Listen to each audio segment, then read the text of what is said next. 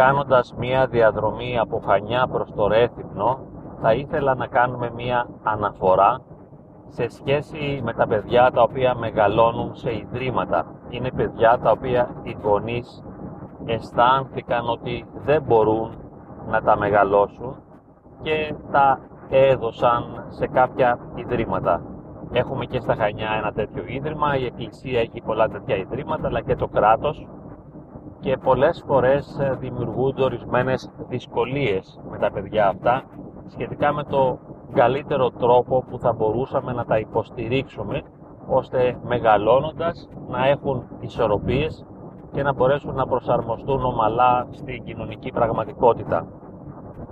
Όταν ήμουν νέος είχα δουλέψει και ο ίδιος για 2-3 χρόνια, είχα συνεργαστεί με ένα τέτοιο ίδρυμα και έκανα ομάδες επικοινωνίας με τα παιδιά εκεί.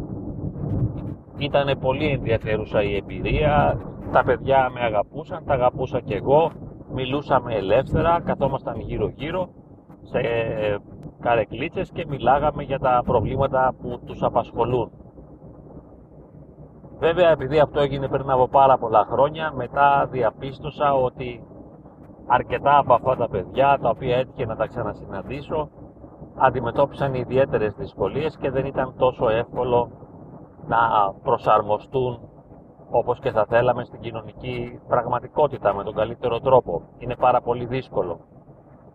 Καταρχάς, σεβόμαστε και καταλαβαίνουμε τους γονείς οι οποίοι αναγνωρίζουν αυτή τη δυσκολία και αισθάνονται, σκέπτονται, το βιώνουν, είναι μια πραγματικότητα αντικειμενική και βιωματική ότι δεν μπορούν να κρατήσουν τα παιδιά, δεν μπορούν να τα μεγαλώσουν και θέλουν να τα δώσουν. Αυτό και για το καλό των ίδιων των παιδιών.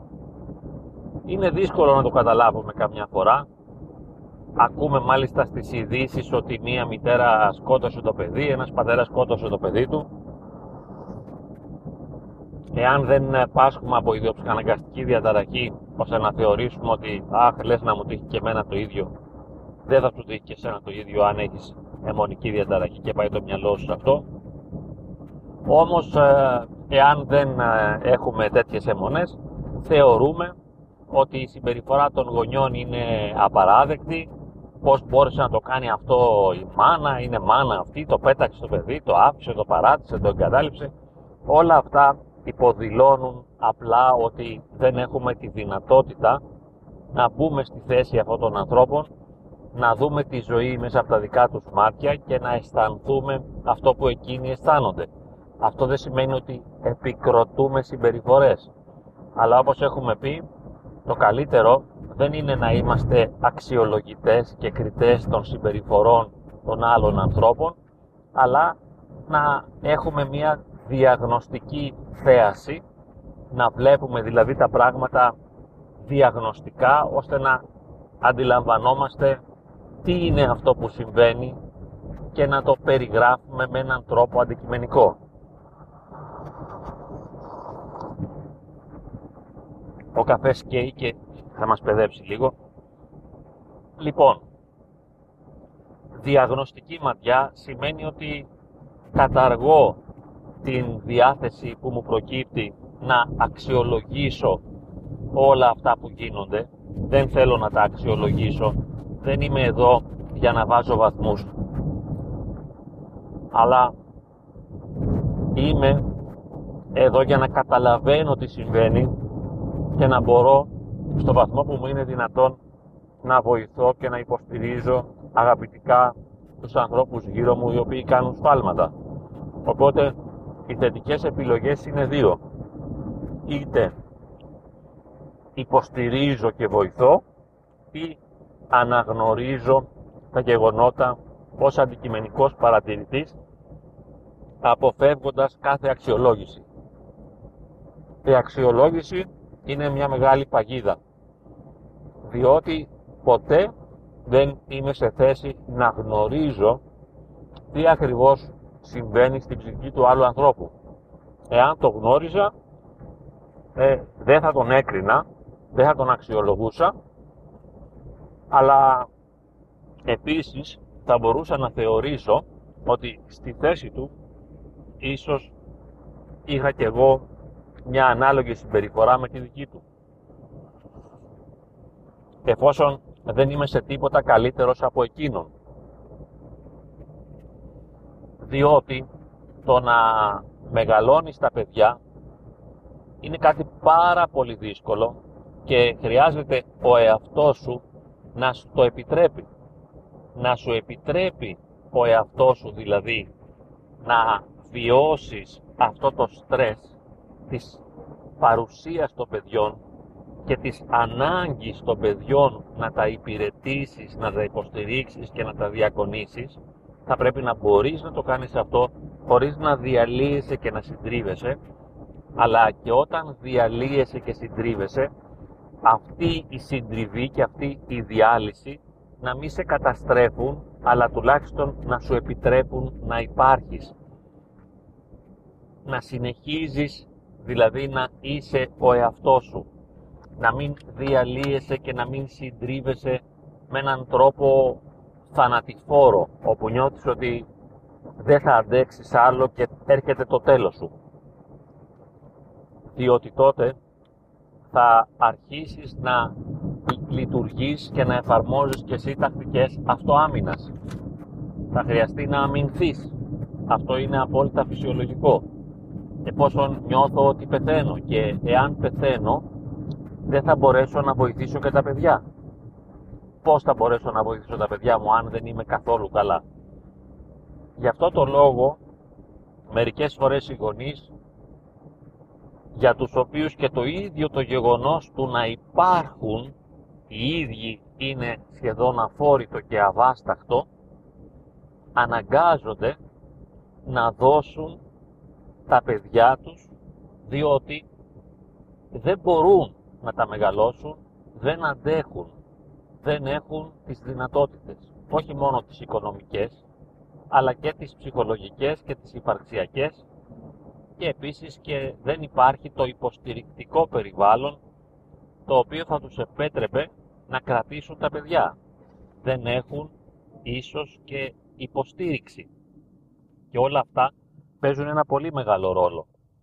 Ε, γι' αυτό μιλάμε για μία διάγνωση και όχι για μία κριτική.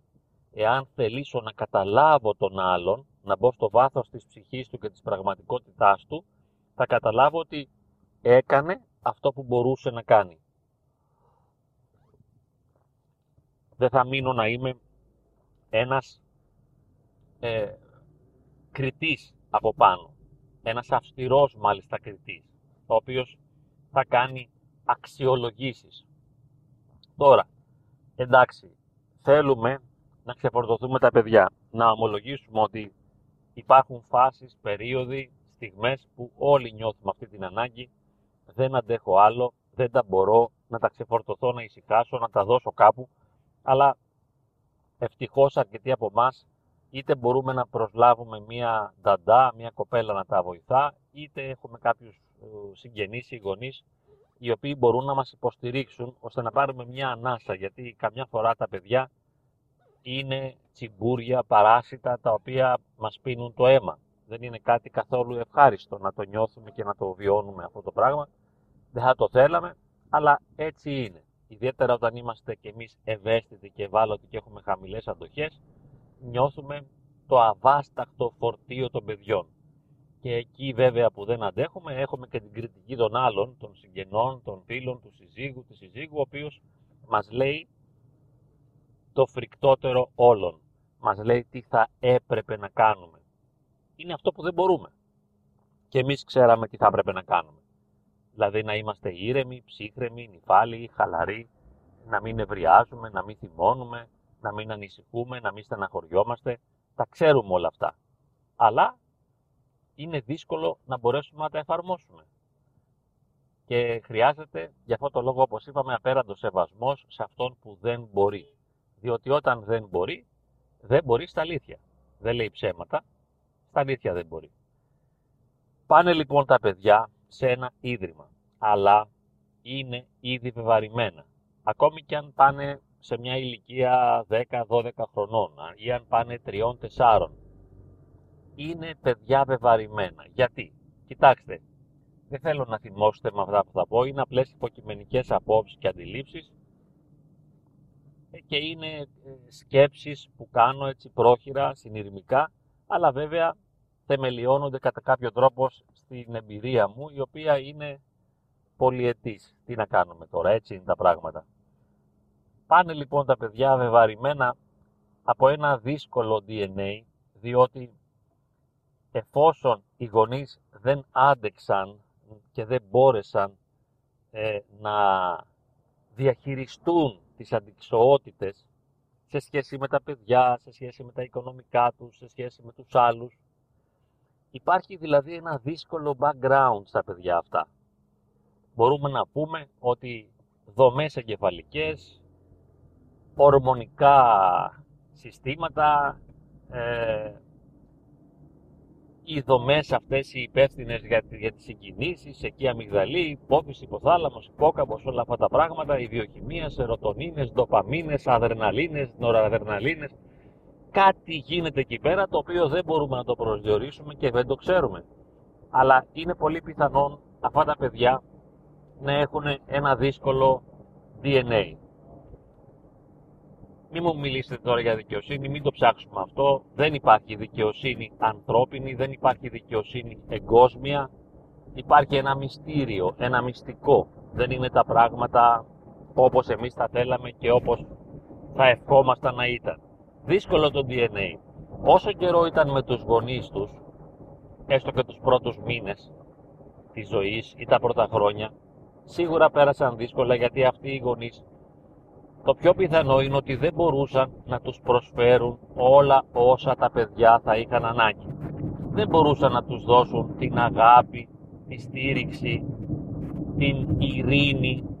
Δεν είχαν μια τόσο καλή σχέση μεταξύ τους όσο θα θέλαμε, ώστε να ζήσουν τα παιδιά σε ένα αρμονικό περιβάλλον. Έτσι λοιπόν, εφόσον οι πρώτες παιδικές εμπειρίες ήταν δύσκολες, ήταν αρνητικές, διαμόρφωσαν έναν εαυτό ο οποίος είναι δύσκολος.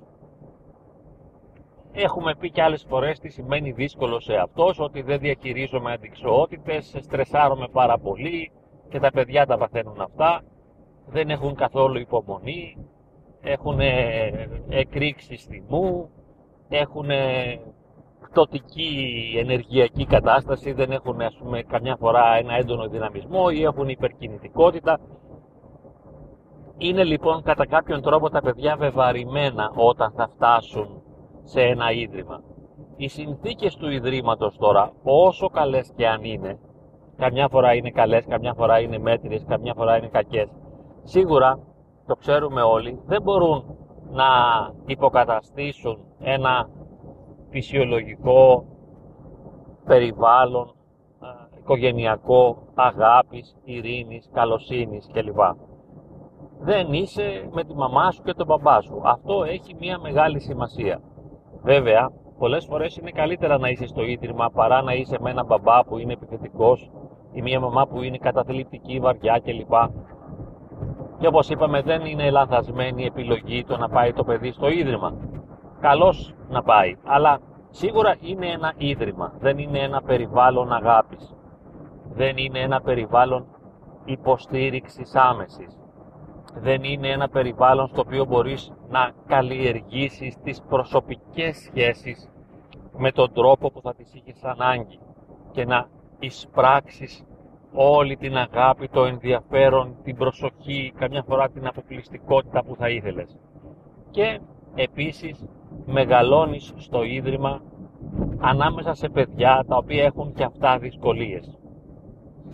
Μπορεί να υπάρχουν και ιδανικές καταστάσεις σε κάποια ιδρύματα, αλλά τουλάχιστον η δική μου εμπειρία δεν είναι τόσο θετική από αυτά που έχω δει. Θα είσαι ανάμεσα σε άλλα παιδιά με προβλήματα, τα οποία θα σε πειράξουν, θα σε προκαλέσουν, θα σου φερθούν άσχημα, δεν θα σου δείξουν καλοσύνη, αγάπη, τρυφερότητα και στοργή όπως θα ήθελες, δεν θα σε υποστηρίξουν. Φανταστείτε τα σε εισαγωγικά normal παιδιά που πάνε σε ένα φυσιολογικό σχολείο, πόσο δύσκολα είναι. και εκεί υπάρχει ανταγωνισμός, υπάρχει bullying, υπάρχει υποτίμηση. Πολύ περισσότερη λοιπόν υποτίμηση θα υπάρχει μέσα στο Ίδρυμα και θα πρέπει να κοιμάσαι εκεί μαζί με άλλα παιδιά, στον ίδιο θάλαμο. Ε, είναι καταστάσεις ας πούμε πάρα πολύ δύσκολες που δεν μπορεί να τις συνειδητοποιήσει κανείς αν δεν τις έχει περάσει. Εμένα μου έχουν αφηγηθεί άνθρωποι που έχουν μεγαλώσει σε ιδρύματα πέρα από τα παιδιά που ο ίδιος παρακολούθησα και μερικά από αυτά διαχρονικά, δηλαδή τα ξαναείδα και τα ξαναείδα εφόσον μεγάλωσαν. Αλλά ε, και κάποιοι άνθρωποι οι οποίοι ήρθαν και λένε ξέρεις έχω ένα μυστικό κιόλας ή δεν είναι μυστικό ή είναι μυστικό, μεγάλωσα σε ένα ίδρυμα. Και έχω αυτές και αυτές τις τραυματικές εμπειρίες από εκεί. Δύσκολα λοιπόν τα πράγματα. Δύσκολα. Τώρα, έχουμε όμως εμείς οι άνθρωποι μία ε, ελπίδα ή μάλλον να το πούμε μια ανάγκη για ελπίδα. Έχουμε ανάγκη να ελπίσουμε έχουμε την ανάγκη να ελπίσουμε ότι υπάρχει λύση και ότι όλα μπορούν να γίνουν πολύ σωστά. Το έχουμε πολύ ανάγκη αυτό. Το βλέπω συνεχώς και στο γραφείο μου. Οι άνθρωποι μιλούν για μια λύση. Δηλαδή για μια ουσιαστική, οριστική αποκατάσταση. Θέλουν να λυθούν τα προβλήματα με τέτοιο τρόπο ώστε να μην υπάρχει κανένα πρόβλημα. Θέλουν οι άνθρωποι όλα τα προβλήματα λυμμένα και επίσης θέλουν να νιώθουν καλά. Θέλουν να αισθάνονται καλά.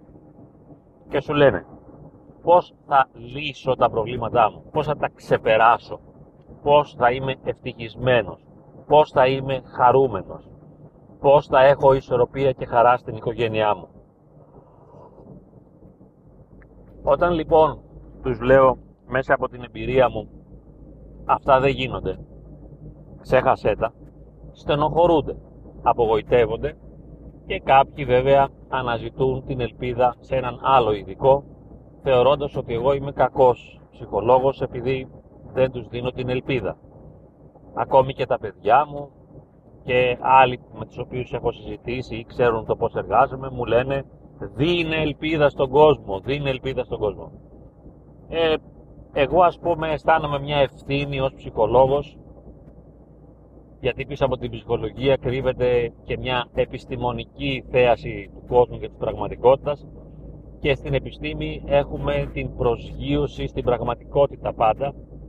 Μιλάμε με βάση τα γεγονότα, τα γεγονότα γνωρίζουμε, αυτά περιγράφουμε, σε αυτά αναφερόμαστε και όχι σε ελπίδες, φαντασίες, φαντασιώσεις και όνειρα κλπ.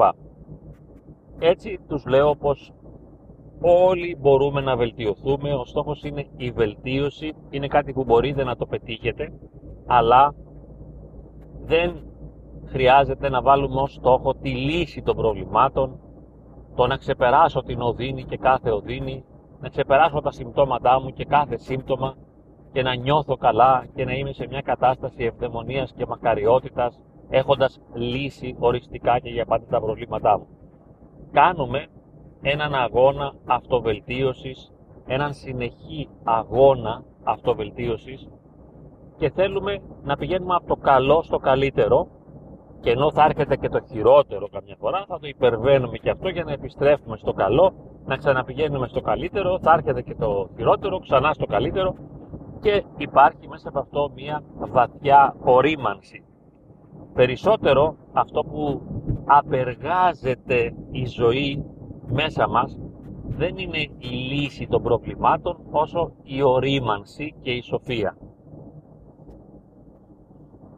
Έτσι όπως οργώνουμε ένα χωράφι και γίνεται έτοιμο για να δώσει καρπούς και η ίδια η ζωή μας οργώνει μας σκάβει, μας πληγώνει και μετά γινόμαστε έτοιμοι να δεχτούμε σπόρους και να δώσουμε καρπούς και άνθη. Αλλά δεν μπορεί να γίνει χωρίς πόνο.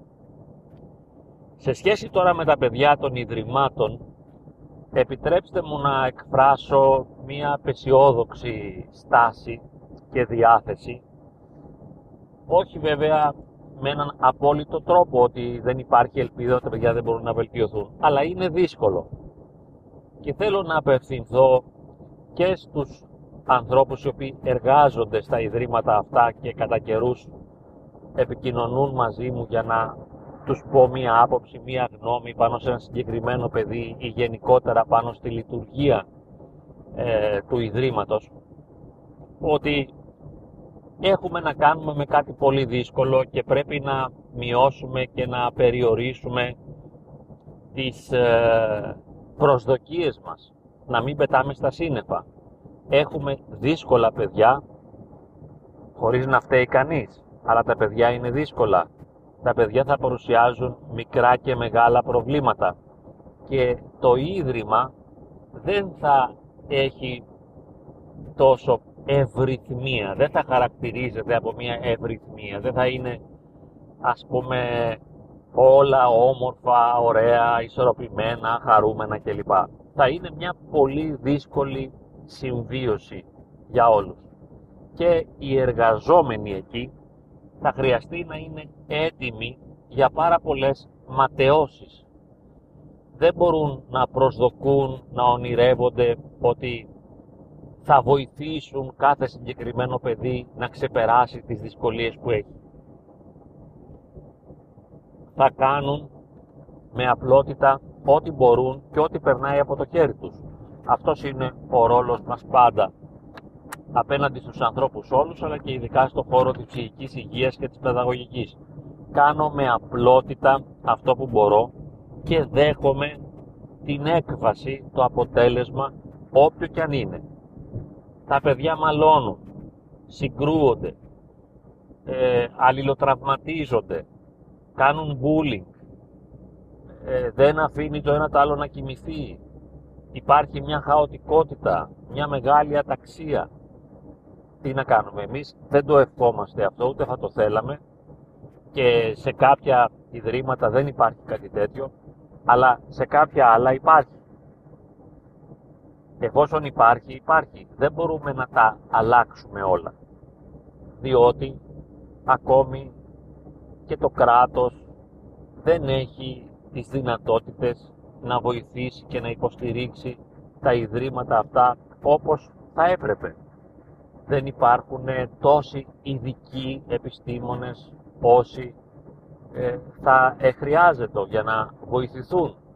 Το προσωπικό δεν είναι επαρκές. Οι δομές δηλαδή οι χώροι δεν είναι οι καταλληλότεροι πολλές φορές. Τι να κάνουμε τώρα; Αυτή είναι η πραγματικότητά μας. Τουλάχιστον υπάρχει ένας χώρος που τα παιδιά αυτά μπορούν να βρουν ένα καταφύγιο για να μην είναι στο δρόμο. Κάτι είναι και αυτό. Να μην έχουμε υψηλές προσδοκίες. Ούτε οι γονείς που στέλνουν στα, τα παιδιά στα ιδρύματα καμιά φορά τα βλέπουν τα Σαββατοκύριακα ή δεν τα βλέπουν καθόλου ή τα βλέπουν σπάνια να έχουν προσδοκίες και να παραπονιούνται και να γκρινιάζουν ιδιαίτερα. Διότι τα παιδιά αυτά είναι συνήθως δύσκολα. Περνάνε αντικσοότητες που εμείς δεν μπορούμε να τις φανταστούμε γιατί δεν τις βιώνουμε. Και τα αισθήματά τους πολλές φορές έχουν αρνητική χρειά η ανάπτυξή τους, η προσωπική, δεν είναι τόσο καλή όσο θα θέλαμε. Σεβόμαστε και δεχόμαστε αυτή τη φυσική ροή της πραγματικότητας. Δεν έχουμε υπερβολικές απαιτήσεις ούτε από τα παιδιά τα ίδια, ούτε από το προσωπικό των Ιδρυμάτων. Προφανώς, ο κάθε ένας κάνει αυτό που περνάει από το χέρι του, το οποίο δεν είναι αρκετό. Αλλά αυτό μπορούμε να κάνουμε, αυτό κάνουμε. Άλλωστε να μην ξεχνάμε ότι και μέσα στα σπίτια μας δεν σημαίνει ότι οι συνθήκες είναι οι καλύτερες. Πολλές φορές επικρατούν ιδρυματικές συνθήκες και μέσα στο ίδιο μας το σπίτι. Φωνές, χαοτικότητα, αταξία. Σε πολλά σπίτια καθημερινά όλοι χάνουν τον έλεγχο κάποιος ξεκινάει και ακολουθούν οι άλλοι και γίνεται ένα μπάχαλο. Τι να κάνουμε, αφού αυτή είναι η μόνη μας δυνατότητα δεν μπορούμε να το χειριστούμε αλλιώς. Λένε πολλές φορές οι μανάδες, χάνω την ψυχραιμία μου, νευριάζω, φωνάζω και ουρλιάζω και αισθάνομαι ότι είμαι η χειρότερη μάνα ή είμαι η χειρότερη σύζυγος. Αυτά τα λένε σε μένα, δεν τα λένε στα παιδιά ή στο σύζυγο. Δεν είσαι η χειρότερη, είσαι αυτό που μπορείς. Φωνάζεις, ουρλιάζεις, γκρινιάζεις, ταράζεσαι, στεναχωριέσαι, αναστατώνεσαι, απαιτείς, προσδοκάς, λυπάσαι, θλίβεσαι. Τι να κάνουμε τώρα; Αυτή είναι η πραγματικότητά σου. Θα θέλαμε μια άλλη πραγματικότητα, αλλά δεν γίνεται. Και αυτά είναι τα παιδιά σου. Έχω ακούσει από γονείς των καλύτερων οικογενειών σε εισαγωγικά που φαίνονται να είναι τέλειες οικογένειες και να γίνονται φοβερές μάχες μέσα στα σπίτια. Ακόμη και ένας Άγιος άνθρωπος που τον είχα γνωρίσει κάποτε είχε πει αληθινά Άγιος να τα δεις να τσακώνονται παιδί μου να σου φύγει η ψυχή να δεις να τσακώνονται τα παιδιά δηλαδή είχε παιδιά σου να δεις να τσακώνονται να σου φύγει η ψυχή πόνος φοβερός για τον Άγιο Γέροντα αλλά τι να κάνει αφού είναι παιδιά δεν μπορούν να είναι αυτό που θα θέλαμε εμείς παρεμβαίνουμε με σεβασμό, με καλοσύνη βάζοντας όρια και ικανοποιώντας και τις ανάγκες τους ε, όσο μπορούμε και όπως μπορούμε, όσο μας το επιτρέπει η κάθε συνθήκη, η κάθε κατάσταση, η κάθε οικογένεια. Αλλά δεν μπορεί τα πράγματα να είναι ιδανικά. Δεν υπάρχουν ιδανικές καταστάσεις. Γι' αυτό το λόγο λοιπόν, όπως δεν έχουμε απαιτήσεις υπερβολικές από τον εαυτό μας και δεν έχουμε ανεδαφικές προσδοκίες από τον εαυτό μας, δεν έχουμε ούτε από τους άλλους, τους γύρω μας, ανεδαφικές προσδοκίες, αλλά δεν έχουμε ανεδαφικές προσδοκίες ούτε από το προσωπικό των ιδρυμάτων, ούτε από τα παιδιά τα οποία μεγαλώνουν σε ιδρύματα, ούτε από τους διευθυντές. Και αν θέλετε να σας προκαλέσω λίγο ακόμη, αν μου το επιτρέψετε, ούτε από το κράτος, όπου και εκεί αυτή η λειτουργή, ας πούμε, η πολιτική που τόσο πολύ τους κατηγορούμε, είναι και αυτοί οι άνθρωποι γεμάτοι αδυναμίες και κάνουν αυτό που μπορούν και δυστυχώς αυτό που μπορούν είναι τόσο λίγο και μικρό, δυστυχώς, όσο και αυτό που κάνουμε και εμείς στα σπίτια μας. Και εμείς κυβερνάμε ένα σπίτι, οι γονείς. Ή ας πούμε ένας διευθυντής ενός ιδρύματος έχει την ευθύνη της δια, διαχείρισης αυτού του ιδρύματος και αποτυγχάνει και αυτός. Γιατί εμείς οι άνθρωποι είμαστε οι βασιλείς της αποτυχίας. Τι να κάνουμε; Να, θα μου πείτε ότι σας τα λέω αρνητικά. Προσπαθώ να περιγράψω αυτό που έχω καταλάβει ότι συμβαίνει.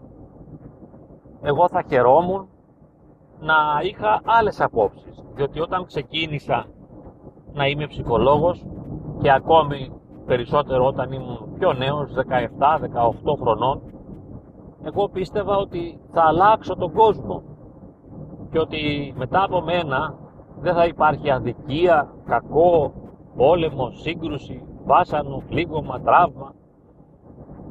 Έτσι ας πούμε ήθελα. Να τα φτιάξω όλα, να τα αλλάξω όλα. Δεν έγινε κάτι τέτοιο. Ήταν μια εφηβική, ονειρική, ανεδαφική προσδοκία. Δεν επρόκειτο ποτέ να συμβεί κάτι τέτοιο. Λοιπόν, η ορίμανση συνοδεύεται από μια προσγείωση θα λέγαμε στην πραγματικότητα και η σοφία εκφράζει την αλήθεια και η αλήθεια στην περίπτωση αυτή είναι το είναι έτσι όπως είναι. Όλο αυτό που είναι έτσι όπως είναι. Βέβαια εμείς τώρα ως πιστοί χριστιανοί αλλά και άνθρωποι άλλων ομολογιών χριστιανικών και άλλων θρησκειών πιστεύουν βέβαια στην μεταθάνατο ζωή όπου εκεί υπάρχει δικαίωση εκεί τα πράγματα θα είναι διαφορετικά. Ο Θεός θα δώσει φως και χαρά και λάμψη και άφθονη χάρη στα παιδιά του τα αδικημένα. Και εκεί δεν θα εφαρμοστούν ανθρώπινα κριτήρια αξιολόγησης αλλά τα κριτήρια της βαθιάς σοφίας της αγάπης του Θεού και εκεί θα δούμε τα βασανισμένα παιδιά, τα ταλαιπωρημένα παιδιά να μεγαλύνονται, να δοξάζονται, να χαίρονται, να είναι στην αγκαλιά του Θεού, χαριτωμένα, φωτισμένα. Υπάρχει λοιπόν σε μας μια ελπίδα, η οποία όμως είναι μετά από αυτό τον κόσμο. Δεν είναι ελπίδα του κόσμου τούτου, αυτού του κόσμου. Είναι μια ελπίδα εσχατολογική, η οποία θα λάμψει αυτή η ελπίδα και θα δικαιωθεί και θα επαληθευτεί μετά θάνατο. Εγώ το πιστεύω προσωπικά αυτό. Βέβαια δεν μπορεί κανείς να το επιβάλλει σε κάποιον άλλον γιατί δεν είναι ε, ορθολογιστική αυτή η τοποθέτηση. Είναι ένα θέμα πίστεως και δεν μπορεί αυτό να μεταλαμπαδευτεί ας πούμε μέσα από το λόγο αλλά πιστεύω ότι θα υπάρξει δικαιοσύνη σε ένα άλλο επίπεδο και θα υπάρξει φως και θα υπάρχει χάρις, θα υπάρχει δόξα, θα υπάρχει εορτή, πανήγυρης πανηγύρεων. Οπότε κρατάμε την ελπίδα για τον άλλο κόσμο. Έτσι είναι. Αλλά σε αυτή την πραγματικότητα, τι να πούμε, τα πράγματα είναι δύσκολα. Για να ολοκληρώσουμε λοιπόν το συλλογισμό, επειδή και η φωνή αρχίζει να μας προδίδει, διότι τώρα τα βάζω λίγο με την άσφαλτο η οποία είναι άγρια εδώ σε αυτή τη διαδρομή και κάνει θόρυβο και προσπαθώ να μιλώ πιο δυνατά για να υπερβώ, να υπερνικήσω λίγο το θόρυβο της ασφάλτου γιατί οι ρόδες κάνουν το μεγαλύτερο θόρυβο επειδή στην ταχύτητα πάω πολύ σιγά πάω με 60 όταν είμαι μόνος μου πάω με τα όρια που επιτρέπονται για να μην με γράψουν αλλιώς θα πήγαινα και πολύ περισσότερο. Επειδή μου αρέσει η ταχύτητα. Λοιπόν, τώρα, επιστρέφοντας στα παιδιά που ζουν στα ιδρύματα, τα αγαπάμε, τα σεβόμαστε, τα καταλαβαίνουμε. Εάν έχουμε τη δυνατότητα να τα υποστηρίξουμε, γιατί όχι, τις περισσότερες φορές δεν την έχουμε, και έτσι σεβόμαστε την πραγματικότητά τους, αποδεχόμαστε με νυφαλιότητα αυτό που ζουν έτσι όπως το ζουν, δεν τα πιέζουμε με το ζόρι να γίνουν κάτι καλύτερο από αυτό που μπορούν να είναι, δεχόμαστε την παθολογία τους, αν την έχουν, την επιθετική τους συμπεριφορά αν την έχουν, την κατάθλιψή τους αν την έχουν, ε, το bullying που κάνουν, τα θύματα και τους θύτες, όλα τα σεβόμαστε, όλα τα αγκαλιάζουμε, όλα τα αγαπάμε και επιτρέπουμε να συμβαίνουν όλα αυτά ενώ παρεμβαίνουμε υποστηρικτικά βοηθώντας την καλύτερη λειτουργία του συστήματος αυτού που είναι ένα ίδρυμα όσο μπορούμε. Βοηθάμε όσο μπορούμε να λειτουργήσει καλύτερα, όχι όμως παραπάνω. Οπότε λες, έκανα αυτό που μπορούσα, με απλότητα, χωρίς υπερβολές. Έκανα αυτό που περνάει από το χέρι μου, το έκανα. Άρα τελειώσαμε. Δεν χρειάζεται να κάνω κάτι περισσότερο. Ας μην ζητώ να υπερβώ τις δυνατότητές μου. Έκανα αυτό που μπορούσα. Είναι αρκετό. Τώρα ας ησυχάσω. Κάθε μέρα στη δουλειά που πηγαίνω εκεί πέρα στο Ίδρυμα κάνω αυτό που μπορώ.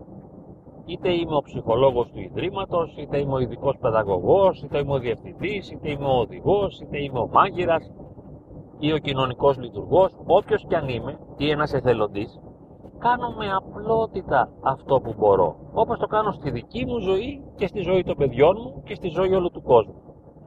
Ό,τι μπορώ. Δεν θα σώσω τον κόσμο όπως είπαμε, δεν θα τα αλλάξω όλα. Δεν έχω τέτοιες παιδικές φαντασιώσεις, αλλά θα είμαι μια μικρή θετική παρέμβαση.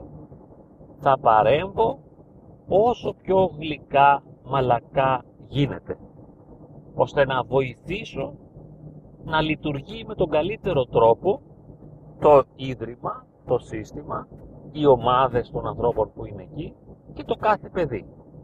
Και μετά αφού το κάνω το καλύτερό μου με απλότητα, δέχομαι να γίνεται αυτό που γίνεται έτσι όπως γίνεται, ό,τι και αν είναι. Μα ενώ τα έκανα όλα, ακόμα σκοτώνονται μεταξύ τους. Δεν πειράζει, σύγχασε. Μα ενώ προσπάθησα, με όποιον τρόπο ήξερα και μπορούσα να τα βοηθήσω, αυτά χειροτερεύουν. Δεν πειράζει, σύγχασε.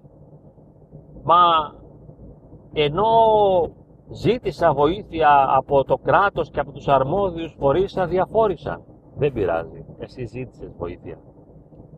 Μα ενώ είμαι ειδικός ψυχολόγος και αυτή είναι η δουλειά μου, νιώθω ότι δεν βγαίνει τίποτα. Δεν πειράζει. Κάτι βγαίνει, λίγο και μικρό. Μην περιμένεις να βγει αυτό που θα ήθελες να βγει. Δεν είσαι εκεί για να θεραπεύσεις και να αλλάξεις τους άλλους. Είσαι εκεί για να τους βοηθάς. Όσο μπορεί ο καθένας θα βοηθηθεί από σένα. Έστω και λίγο, αυτό είναι πολύ. Κάνε ό,τι μπορείς. Μα τους μαγειρεύω και δεν τρώνε τα φαγητά. Δεν πειράζει. Κάνε το καλύτερο φαγητό που μπορείς με τα υλικά που έχεις. Μα τους σερβίρω και τα πετάνε κάτω. Δεν πειράζει. Εσύ σερβιρέ τους καλά και ό,τι είναι να γίνει ας γίνει. Έτσι λοιπόν κλείνουμε με αυτή την πρόταση να σεβόμαστε και να δεχόμαστε ό,τι και αν συμβαίνει έτσι όπως συμβαίνει ενώ εμείς παράλληλα με απλότητα κάθε στιγμή κάνουμε το καλύτερο που μπορούμε. Αυτό είναι το πιο σημαντικό. Αυτό είναι το έργο μας. Δεν είναι η δουλειά μας να πετύχουμε τα αποτελέσματα. Η δουλειά μας είναι να κάνουμε απλά αυτό που περνάει από το χέρι μας. Ας γίνει έτσι.